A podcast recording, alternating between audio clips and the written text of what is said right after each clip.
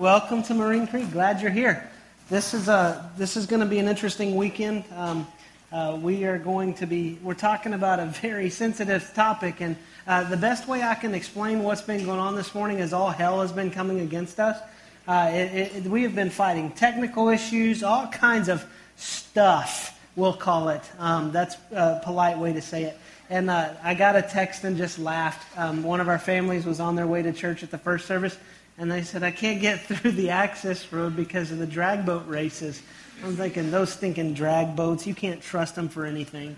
Um, but uh, so the drag boats are going on, so we'll be we can go over and watch that. And uh, my money's on number two. I'm just kidding. Um, I have to make a joke about it, otherwise I'll cry. Um, actually. It, this has been one of those heavy weekends, and uh, this has honestly been a heavy week. Our, our church family has been hurting this week with one of our own, and uh, yesterday was a, a hard uh, process. Uh, we, uh, uh, the Goodman family, whose son, eighteen years old, uh, was uh, killed in a car accident last Saturday. His service was yesterday, and we, we gathered and, and uh, took that hard walk together. And uh, so keep praying for the Goodman family, and we're going to be lifting them up, and Uh, they're going to need a lot of uh, ministry over the next couple uh, weeks and days and months. And so uh, commit them to prayer.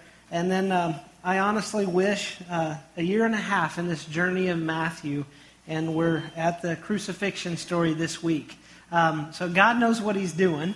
Um, but I honestly thought, well, maybe, man, God, since it's been such a heavy week, maybe we ought to push this out. But I just feel like we just need to, we need to recenter ourselves around the cross. Um You know, this morning is a tough teaching. We're going to be talking about the physical suffering of Jesus uh, in the cross. And honestly, I think uh, a lot of the technical issues and challenges we've had this morning is because the enemy does not want us to, to glorify God through this. Uh, the enemy doesn't want us to put our hope in an empty cross, in an empty tomb, and in a Savior who gave his life for us. Uh, the enemy's going to do whatever he can to distract it. Uh, if you don't believe in demons, you should work in our tech ministry. Um, not because our tech tech guys and, and ladies are demons, but uh, um, anything that can go wrong, if you have anything uh, electronic, man, it's something like the devil can work on an electronic frequency. I don't know. Maybe he's a microwave devil or something. But uh, it's, it's just anything that can go wrong. So I want to give a shout out to our tech crew. They have done an amazing job. Thank you, guys. We love y'all. Um, Most of the time, most of the time they take the blame for a lot of my my, my problems, but today it's just been a, a challenge, and they uh, have uh, worked hard. They carry a lot of stress. Uh, their worship is putting all of this on for, for us. So for us to see and hear and, and understand and gather this, that's how they uh, set their stage of worship for us. Um, and then our musicians and play. And, and so it's all part of worship when we gather. So I want to thank them. But we are going to, we're, we're going through the Gospel of Matthew, a year and a half, uh, and, and this is where kind of the, the gospel story and the, what Matthew is writing tends to move towards that climax. I mean, if you think about it and you look at history, everything before the cross looks to it uh, in, in, in hopes and in its coming, and one day the Messiah will come and he will redeem us. And then everything that we live on this side of the cross, we look back at the cross and how it defines us, how it defines history, how it defines redemption, how it defines salvation. Uh, all of the, the, the big religious words and Christian words we use, like atonement, imputation, all of that boils down to the cross and the sacrifice of Jesus being appropriated on the cross. This morning we're gonna we're gonna start looking at this, the physical suffering that took place on the cross. I will tell you, this is going to be difficult. Uh, we are going to talk about uh, the medical side and the physiological side of the cross that Jesus endured. Jesus is fully God, but he's fully man. And, and, and we're told in Hebrews, we don't have a great high priest who doesn't understand. We have a high priest who has gone through everything and overcome everything. And so I want us to understand. And, and we're not going through this. This isn't going to be the slow motion Passion of the Christ replay. I think Hollywood does it quite an injustice by uh, by doing it in slow motion and kind of plays with our emotions so that we start to have sympathy for Jesus and we start to feel sorry for him. Uh, I will tell you, Jesus doesn't want our sympathy. He wants our loyalty. Uh, he doesn't want us to feel sorry for him. He wants us to serve him, to follow him, to glorify him, uh, to lay ourselves as a sacrifice before him. Uh, Jesus is he, Jesus is a man among boys. When you look at him in comparison to all of humanity, uh, we tend to make Jesus out to be a victim, uh, that he was abused into this situation, and, and we kind of slow play this. We're not going to do that this morning. I don't want this. I don't want you to, to be guilted into loving Jesus. That's the last thing he wants to do. Jesus doesn't want us to gather in guilt around his sacrifice and say, well, I guess I need to change my life because I feel guilty. Uh, that's going to lead into a lot of religious baggage that you probably don't want to deal with in your future. What Jesus wants is for us to fall in love with him and to be transformed, and so transformed by that love that it affects everything we do in life. And we're going to look at this this morning, and this is this is a little tough. Uh, this is where this, this suffering that we've been talking about the last several weeks uh, begins to come to this culmination. Uh, we saw Jesus come into Jerusalem. Uh, we saw the suffering that began in Matthew twenty-six uh, with the betrayal, with the desertion, with false accusations, with the mental anguish of the garden. It's been a very stressful week for Jesus. We've spent about two months studying this week of Jesus' life. Um, and it's been a stressful week. You ever have a stressful week? I mean, where it's just like you just want it to be done. You wish you could go to sleep and wake up and it's a brand new week. Um, some of you have had months like that, I know. Um, we've sat and talked about it. And uh, I want us to begin to look at what's getting ready to happen. So if you've got your Bible, um, go to Matthew twenty-seven. And uh, we're going to spend some time uh going through Matthew twenty-seven. We're not going to read all of that. I've actually put that in your further study this week so you can read the different gospel accounts uh, of the crucifixion, the trial, and, and what is going on. And there's, there's all of, I've explained this to you before. The gospel accounts, they were all there, they witnessed it, and they were writing under the influence of the Holy Spirit. What they're see, what they're writing from is different perspectives. It's just like the, the, the explosion or football season today. You can log on to N F L Red Zone, and if you pay their, their fee, you can go on your computer and see all the different camera angles. Same game. I mean, you can just watch a touchdown or an interception thrown by said man on said team from different angles. That's basically what it means. Uh, I'm not picking on anybody. I said said man, said team. You can fill in the blanks. Um, we're all adults here who love football and uh, want our fantasy teams to do well. But um, I'm going to win this week. We did something dangerous. We started a Creek Fantasy Football League, and uh, those guys are brutal, man. They actually know about football. I was really hoping I could slide in there and, and have some good players. No, it doesn't work that way in our in our, our world. But uh, we're gonna we're gonna look at this, and there's different perspectives. This is this is all the gospel account from different perspectives of the different disciples. But we're going to look at Matthew specifically. So uh, the, the first thing that I want to do is I want to kind of build us up uh, to how Jesus even got to the cross and the physical process that takes place. And um, if you've got your Bible, if you don't have a Bible, we have them on the end of the rows for you. If you don't own one, that's our gift to you. We would love for you to have that. And uh, I'm going to go to Matthew uh, twenty-seven. I'm going to start in verse uh, twenty-two. Um, what's happened at this point is Jesus has been brought before Pilate. And um, Pilate is, uh, he's questioned Jesus. And, and honestly, Pilate doesn't find a fault with Jesus. Uh, Pilate actually wants, you know, he gets some, some wisdom from his wife. Guys, I don't know if you ever get that. I do. I have a very wise wife. Um, I call her H S two, the Holy Spirit two. Um, and uh, she's able to give me some very insightful wisdom. And, and Pilate's wife said, don't have anything to do with that innocent man. And so Uh, as a guy, that puts you into serious quandary. And uh, Pilate finds himself in that quandary. And uh, he presents Barabbas, uh, a pretty rough guy, um, been convicted. People know he's, he's he's a rough guy, bad guy. He goes, which one do you want me to release? It's customary that I release one. Which one do you want? And I think Pilate's acting the parent role there when he's saying, do you want Barabbas or Jesus? Barabbas, Jesus, Barabbas. And they, they said, no, we want Jesus. And this is what Pilate says in verse twenty-two. He says, what shall I do then with Jesus who is called Christ? Pilate asked. They answered, "Crucify him." That's one of the most insightful questions I think that a human can ask in Scripture. I mean, think about the depth of that question. Pilate's asking it to a crowd uh, of people in front of him, but Pilate should have been asking this question to himself. What do you want me to do to, with Jesus? What should I do with Jesus? I think when we can get to that point in our life that we can answer that question honestly, then life transforms uh, through that process. Because we're all confronted with Jesus. What should I do with Jesus? Do I accept him? Do I reject him? It's one or the other. I mean, apathy is a is a choice to reject it. And, and it just says, I just don't want to have anything to do with it. And we think, well, we'll put that choice off to a later date. And I'm not trying to guilt or shame or scare anyone in anything. I'm just, I'm speaking truth here. And Pilate says, what shall I do with Jesus who is called the Christ? And the crowd shouted, "Crucify him." Why? What crime has he committed? Asked Pilate. But they shouted all the louder, "Crucify him." When Pilate saw that he was going nowhere, but that instead an uproar was starting, he took water and washed his hands in front of the crowd. "I am innocent of this man's blood," he said. "It's your responsibility." Now think about this crowd. Just a week before, these people were shouting, "Hail to the King of the Jews," or the "Hosanna to the Son of David." Hosanna to the Son of David. Blessed is he who comes in the name of the Lord. And when Jesus didn't fit their bill and meet their expectations, they're now shouting, "Crucify him."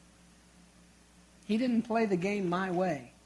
And so Pilate washes his hands, physically washes his hands, picks up, says, "I'm done. It's yours." I don't know if you've ever been in a conversation and it kind of might go to an accus- accusatory tone and they're like, that's what Pilate's doing. He's like, ooh, ooh, wash my hands. I don't want to have anything to do with it.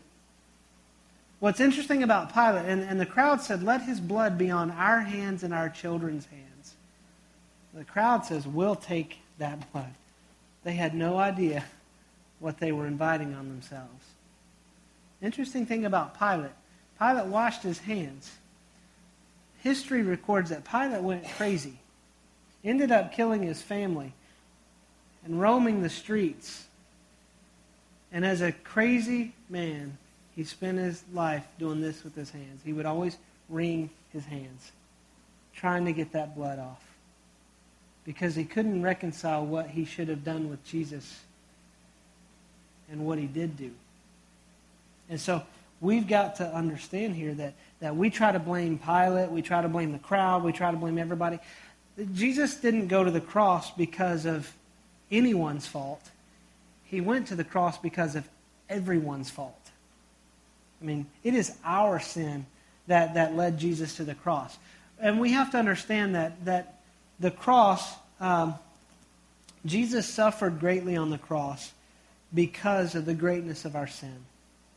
That I think the, the, the glory that Jesus is and the redemption that he brings has to outshine the suffering. And I think the suffering is great because the sin was great. So the first thing uh, Pilate did is when he handed him over. He said, and all the people answered, "Let his blood be on us and on our children." Then he released Barabbas to them, but he had Jesus flogged and handed him over to be crucified. We read this word flogged, and it's just kind of one of those things that goes, okay, so Jesus was flogged. Um, let, let, let's understand, to a first century reader or to a Jewish reader in the first century when Matthew was writing this, or even any of the, the disciples in the gospel accounts, they would say flogged. We think flogged, and, and let me give you some background behind that. Flogging uh, it was a much more severe process of beating. Um, it was it was a whipping. It was a scourging. It was it's it goes beyond pick your switch. Have you ever? I don't know if you. I grew up on a farm, um, and so I, I had the task of picking my switch at times. Um, what a painful process that was. You look at it and you're trying to reckon, this one's too small. This one's, I can't walk up with a tree trunk, but if I walk up with a dead stick, it ain't going to be good. So you're trying to pick your switch. I thought that's what Sunday routine was around my house, honestly. I thought being a Christian meant you get up on Sunday mornings, you go to Sunday school and have the cookies and the watered-down uh, Kool-Aid, and then uh, you go through about a third of children's church until the leader can't handle you in there anymore, and you finish out the service with between mom and dad.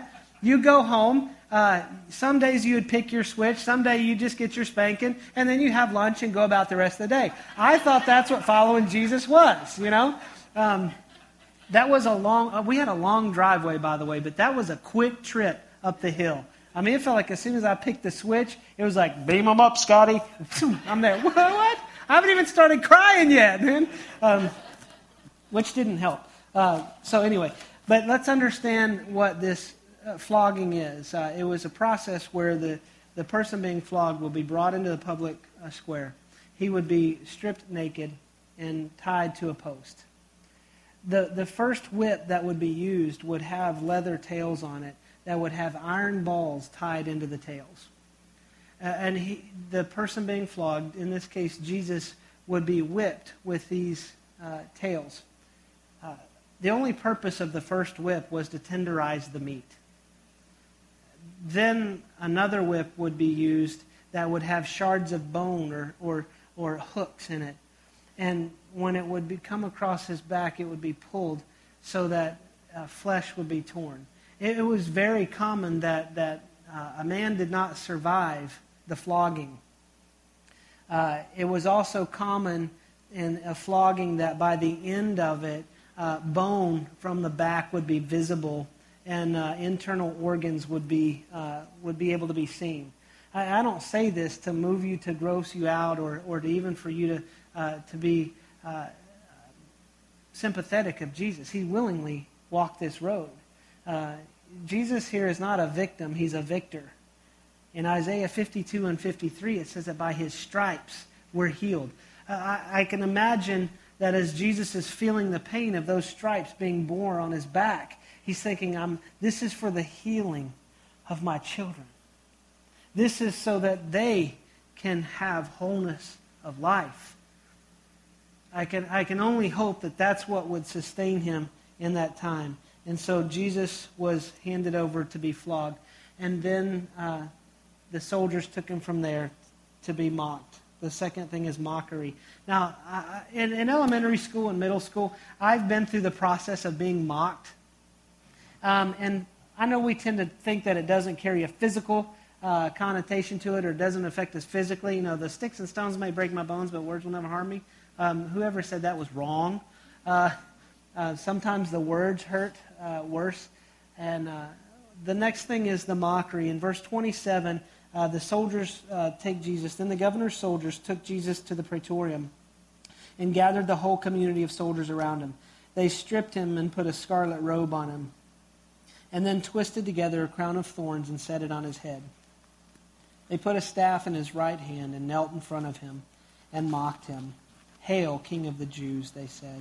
They spit on him, and they took the staff and struck him on the head again and again. After they had mocked him, they took off the robe and put his own clothes on him. Then they led him away to be crucified. Um, to understand some of what's going on, uh, the robe that will be put on him would probably have dried to his back. Um, when I was a kid, I, I burned my ankle pretty bad, and I would put, I was wearing socks, and those socks would stick to that wound um, to the point where I wouldn't wear socks for a long time. Or to get the socks off, I remember having to soak my foot in the bathtub. Uh, you under, you, you, you, you, you get what I'm going at. Uh, they pulled that robe off and reopened those wounds. Um, they placed thorns on his, his head. Uh, native to that area, the thorns would have been two and a half to three inches long. Um, and would be very strong in nature. Uh, they did not just set that crown on his head. Um, as they mocked him, they gave him his crown of thorns, and they gave him a, a wooden stick as his scepter. And they would use that stick uh, to hit him in the head as they mocked him. Uh, you can do the math on what they were hitting. And, and I want us to understand something, that uh, they are mocking Jesus, the King of Kings and Lord of Lords. Um, they are using a stick for his scepter and thorns for his crown. But here's the one thing that I, I love about uh, God. He uh, will redeem the pain. He will glorify his Son. God will get glory. Uh, God will either glorify his Son by saving me or judging me. I mean, if you think about it, uh, he is not going to let Jesus be trampled. But he understands that he has to let his son go through this process because of what is coming. Let, let me read you what is coming. Okay, so we've got the crown of thorns and the, the, the stick scepter here. Uh, I'm going to switch over here to Revelation nineteen. And I, I just want to read to you real quickly. I'm going to start in verse eleven. I saw heaven standing open, and there before me was a white horse. What did Jesus ride into Jerusalem on a week earlier? A donkey. He's coming in a horse this time. Power. The king is coming. White horse, whose rider was called Faithful and True. With justice he judges and makes war. His eyes are like blazing fire, and on his head are many crowns. He has a name written on him that no one knows but he himself. He is dressed in a robe dipped in blood, and his name is the Word of God. The armies of heaven were following him, riding on white horses and dressed in fine linen, white and clean. Out of his mouth comes a sharp sword, with which to strike down the nations. He will rule them with an iron scepter. He treads the winepress of the fury of the wrath of God Almighty. On his robe and on his thigh, he has this name written, King of Kings and Lord of Lords. God will glorify his Son, even through mockery, even through pain, even through the flogging, the stripes, are for our healing, and God will glorify his Son. Um, I want us to, to move into the, the crucifixion because the soldiers had led him away. And I'm going to start at verse thirty-two. As they were going out, they met a man from Cyrene named Simon, and they forced him to carry the cross. They came to a place called Golgotha, which means the place of the skull. There they offered Jesus wine to drink, mixed with gall, but after tasting it, he refused to drink it. When they had crucified him, they divided up his clothes by casting lots, and sitting down they kept watch over him there. Above his head they placed the written charge against him, "This is Jesus, the King of the Jews." Two robbers were crucified with him, one on his right and one on his left.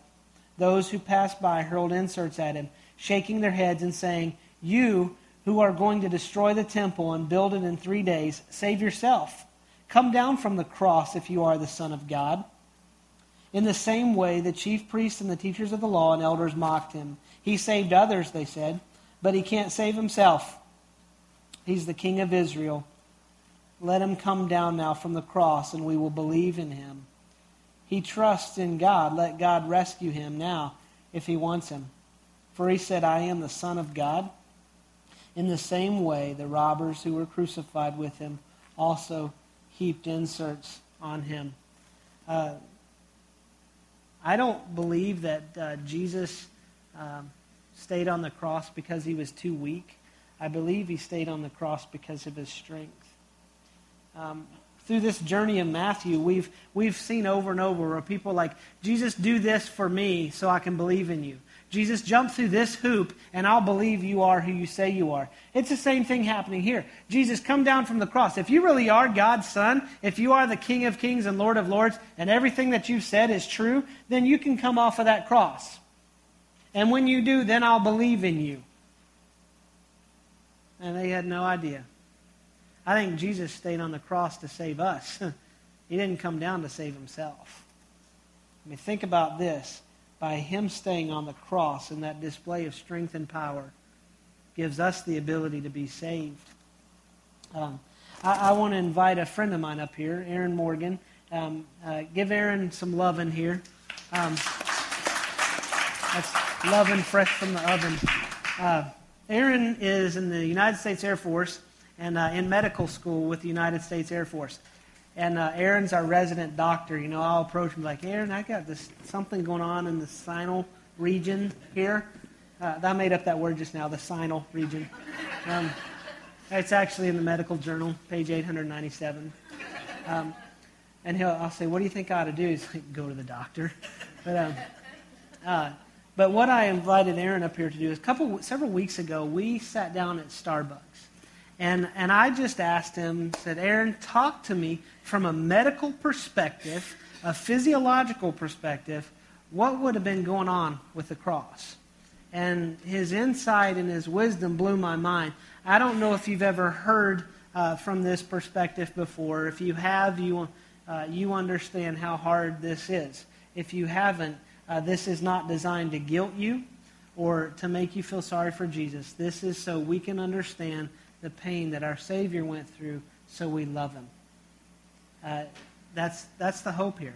I want to make Jesus clear and love you, and I hope that we come away with a new understanding of what our Savior went through, so that we can we can love him, and we can understand that even through the pain of the cross, how wonderful the cross is. And so, uh, Aaron, I, I just you know want to talk about this because we tend to see picture the Hollywood view of a crucifixion. Um, crucifixion, some believe, was invented by the Babylonians about five hundred years before Christ. Others think the Persians invented it about three hundred years before Christ. Uh, the truth of it is, about eleven hundred years before Jesus was born, God spoke of it in Psalm twenty-two. So God's like, I knew, I, I know. You know, you ever talk to somebody and like, like Aaron? I'll say something I find out medically. Be like, yeah, I knew that. You ever have that? God can do that sometimes too. It's like, now you're just showing off. But um. Uh, I want us to understand the physical side of the cross and uh, what would have been going on. So just just share with me a little bit. Uh, we talked in the first service. You did a great job in the first service, so I'm looking forward to this. Uh, one of the first things to remember is, in this case, um, Jesus was a carpenter. He was extremely physically fit. He worked with heavy wood all day. He walked all over the countryside all the time. And keep that in mind as you, as we talk through this process, and you think about how horrible this suffering must have been in order to break somebody who is so physically fit and strong in just a few hours. When this process began, they would have taken Jesus, who has already been beaten and bloodied and flogged, thrown him on the ground,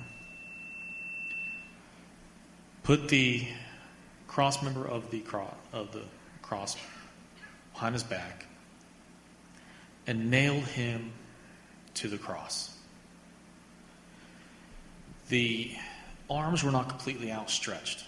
They would have left him bent, a little bit slack, um, so that if they were completely straight, that would have actually offered him some support.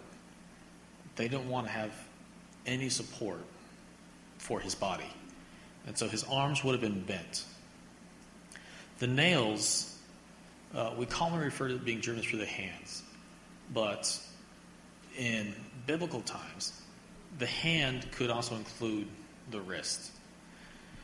If it had been driven through the palm of the hand, um, it would have, the hand could not have supported that weight. Right. Well, according to prophecy, there was no bone that was broken in Jesus' body through this process. Um, to drive it through the hand would have shattered uh, several bones, but also, the, you know, you'd said that they had done studies with cadavers where the, the, the palm wouldn't support it, but it, it through the the wrist was, in the Greek context, the wrist was part of the hand, so they think it could have been.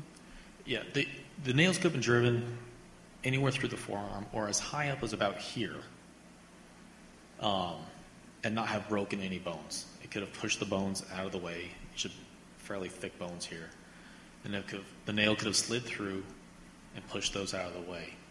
This nail that they used is five to seven inches long. It's almost a half inch in diameter, and it's square. It's not round. A round nail would have kind of slid through the flesh without too much damage. This is a square nail. This nail would have torn the flesh. It would have, going through the wrist here, it would have crushed the median nerve. Anybody know what carpal tunnel syndrome is? That's the median nerve getting irritated. Now imagine crushing that nerve with a metal nail, the spike being driven through it. He would have had this burning, intense neuropathic pain for hours, shooting up into his hand, down into his arm. The same thing through similar nerves in his feet would have occurred. After they nailed him to the cross, to the cross member, they would have hoisted that up, secured it to the vertical post, and then they would have nailed his feet as well. Similar kind of process, destroying nerves, another square nail, and the entire process would have been just unimaginably excruciating. His entire weight is supported by a nail through his wrist and a nail through his feet. And um, you know, we uh, we think we think Hollywood. It's kind of a, a Cyrene scene where you know they they are nailed. You know, we, we tend to equate to movies we've seen. Uh, we tend to equate those nails coming through his, his hands and through his feet, and they just stay there until they die. Uh, there's so much going on in the body at this time uh, that uh, most uh, people who were crucified died of asphyxiation. Um, but talk about the, how breathing occurs on the cross um, and how what what's going on to even try to draw breath. Right. Most people think that your chest goes in and out Uh, because you are breathing. In fact, that's backwards. You breathe because your chest is moving in and out. All right? When you're, you use muscles in your chest wall to expand the chest cavity, and that pulls air into the lungs. When you're on the cross, and your arms are stretched up like that, it's pulling your chest wall up and out. Your chest wall is maximally expanded. You're in maximum inhalation, and you can't exhale. You can't get air out. Air gets trapped in the lungs. O- C- uh, oxygen levels begin to fall. C O two levels begin to rise. As this C O two level rises in your body, in your bloodstream, you start going into what we call respiratory acidosis. One of the effects of this respiratory acidosis is that it triggers these uh, chemical receptors in the brainstem that say you're about to die. We call it a, a feeling of impending doom. And this feeling is the feeling that you are at death's doorstep. You are about to die any moment due to the respiratory acidosis. And that feeling lasts for hours during the crucifixion process. Yeah. As a matter of fact, crucifixion could take up to die once you were placed on the cross. Could take up to nine days. Um, they would the, the Romans perfected this art of crucifixion and knew how to maximize the pain and keep the person long enough so the suffering was increased. Uh, they would they would crucify uh, people of a city or town and line the streets going into that city or town with those crucified uh, people so that other people would know, don't mess, you're not going to mess with the Romans. Um, they would put a seat on the cross under the victim, so that would kind of support some of their weight to prolong the, the crucifixion. Uh, now, here's what's going on with, with the religious leaders and the Jews. They needed Jesus dead by sundown because it was Passover. Uh, they had their religious festivals coming up and the Sabbath, and so they needed him dead before sundown. Otherwise, they can't participate in the Passover festivities. I mean, that's a whole other teaching for another time about getting Jesus out of the way so we can continue on with our religious junk. Um, but uh, so they had to do some things, and they think that might have been why the flogging was even more severe for Jesus. Um, and so as he's on there and, and he's trying to breathe, he has to pull himself up, right? Right. To, In order to take a breath, what Christ would have had to do is he's got to relieve the pressure on his chest. He has to use his feet and push against the nail driven through his feet. He has to pull against the nail that's driven through his wrists. And if you think about that, as his wrist is out here like this and he pulls up, that's going to rotate his arm around that nail, tearing flesh every single time he has to take a breath. You can't breathe when your arm when you're stretched out like this. He has to come up every single time to take a breath, to speak. as this process goes on, as oxygen levels are depleted, as his energy is depleted, as he becomes more and more dehydrated, more and more physically exhausted and fatigued, his muscles are going to start to give out. Your muscles are what primarily holds your shoulder in place. As his muscles weaken, his uh, shoulder would weaken. One of those times when Jesus pulled up to take a breath and then collapsed back down in exhaustion, his shoulders would have separated, would have come out of joint. As the process went on, the same thing would have happened to his elbows. Uh, according to some accounts, his arms would have been up to nine inches longer after the crucifixion process because of the joints being separated and everything being stretched out from being up there. And I don't know if you've ever done P ninety X and the, the wall squats.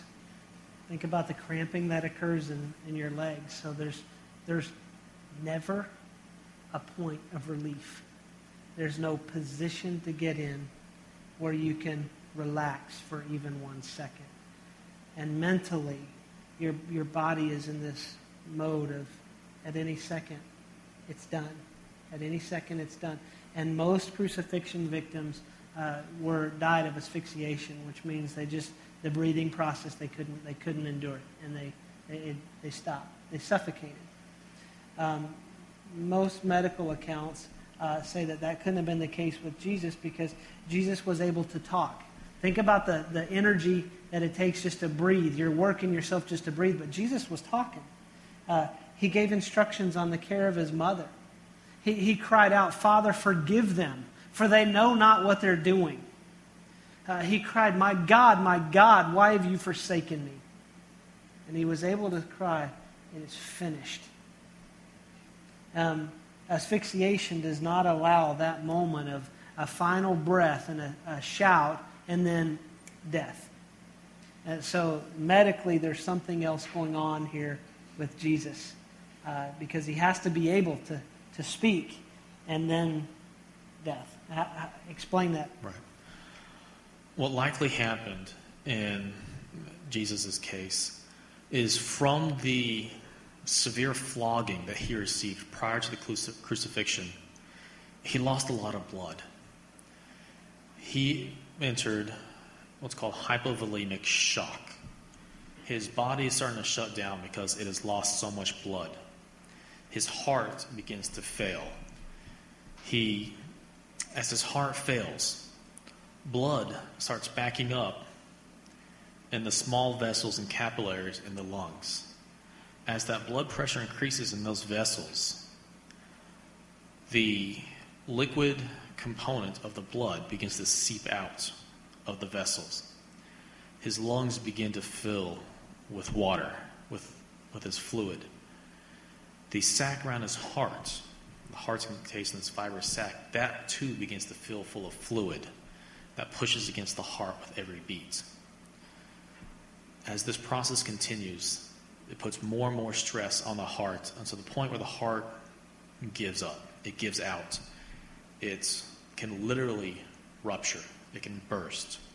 You can have sudden ventricular rupture, which is the, chest, the, the muscle wall of the heart literally tears open, and we call it broken heart syndrome. So Jesus literally died of a broken heart, paying for our sins. And I think that the stress is what causes that broken heart. Um, think about the stress Jesus had gone through, the betrayal, um, the desertion, the false accusations, the physical beating. Think about that moment when he said, "My God, my God, why have you forsaken me?" How long had Jesus been in communion and relationship and connection with God the Father?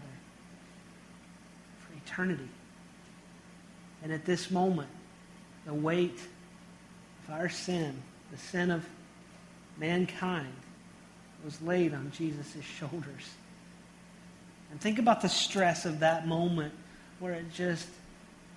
all he had known was complete relationship with his Father.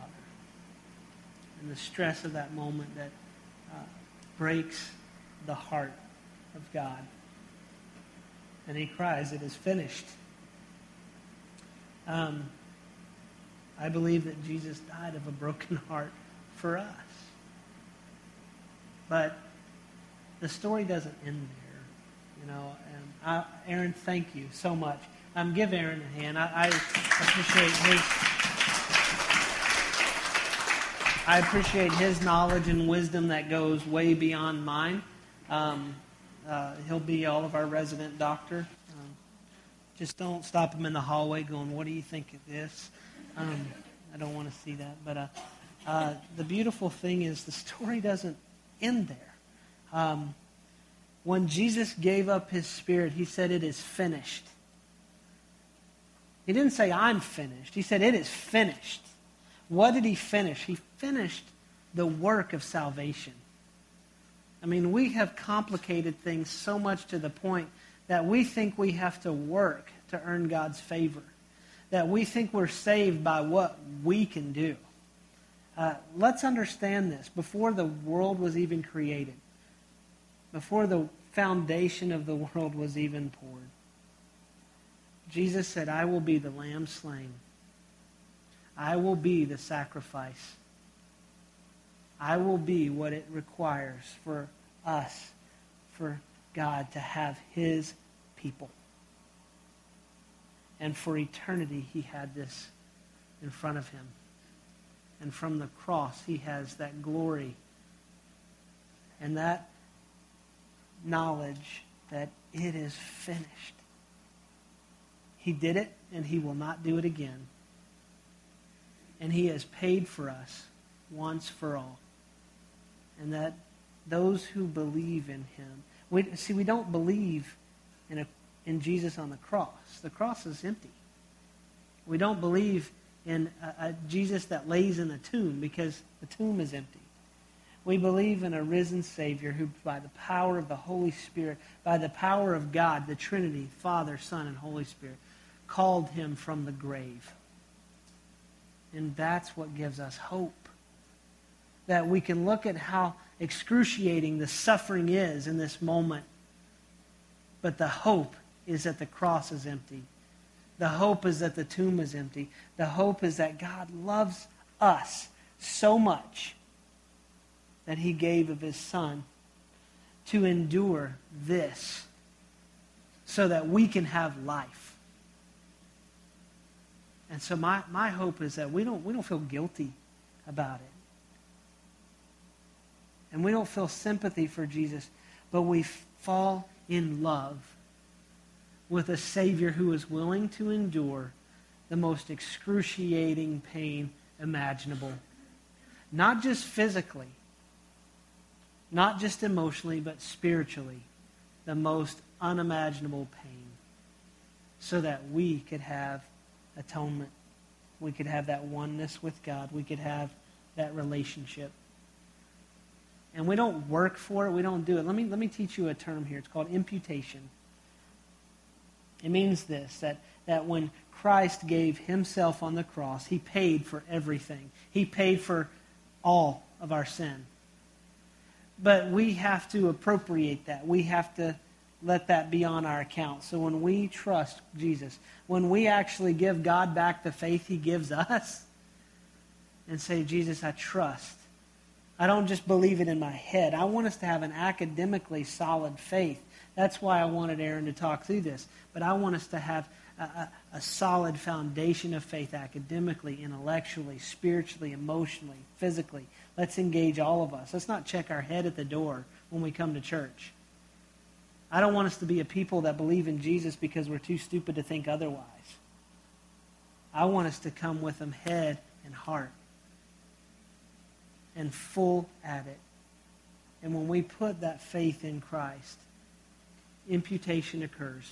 He takes the sin that's on our account, he moves it to Jesus. He takes the righteousness of Jesus and puts it on our account.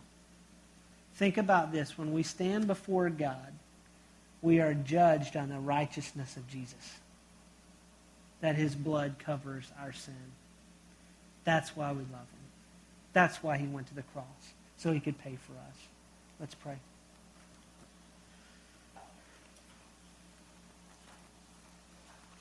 Heavenly Father, we, we love you. We thank you for uh, loving us so much, that you gave yourself, that, that, that you allowed this to happen, knowing what the joy beyond the cross would be. And, and so, Father, we humble ourselves before you. Uh, we, we pray that you have connected our minds with our hearts so that intellectually we have grown. But God, take it so much more than that. Let us grow spiritually. Let us grow closer to you. And Father, help us to understand that it, it, it is only through the sacrifice of Jesus that we can have life. Not just eternal life beyond our physical life, but life now and life to the full, that, that we can live as your children. And so, Father, we trust you. In, in, in a beautiful, redeeming way, we thank you for going to the cross so that we don't have to pay a debt we can never pay. And we trust you. We love you. We thank you that when we see the cross, we see the beauty of a Savior. That we see the sacrifice and what you were willing to do to have a relationship with us. So, Jesus, we tell you now we love you. We lay our life before you. And we just ask that you help us.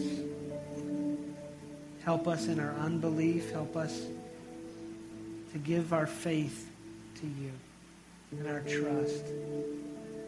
Lord, we commit to growing closer to you. We love you so much.